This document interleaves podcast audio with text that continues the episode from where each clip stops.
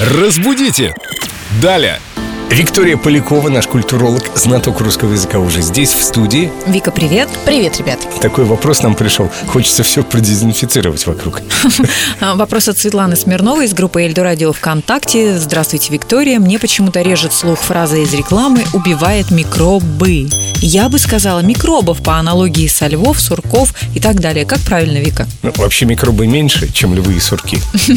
Ну, как минимум, то да, вообще-то. А они вообще живые организмы или...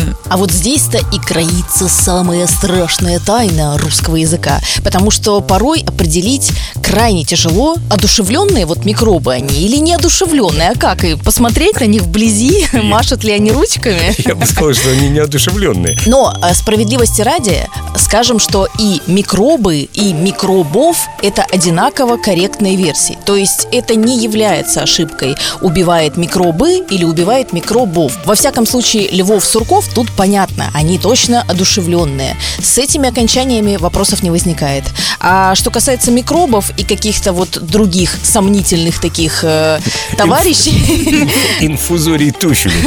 да, тут лучше смотреть по контексту. Вероятно, из него будет понятно, одушевленные они или нет. А может быть и нет. Вы так весело об этом говорите.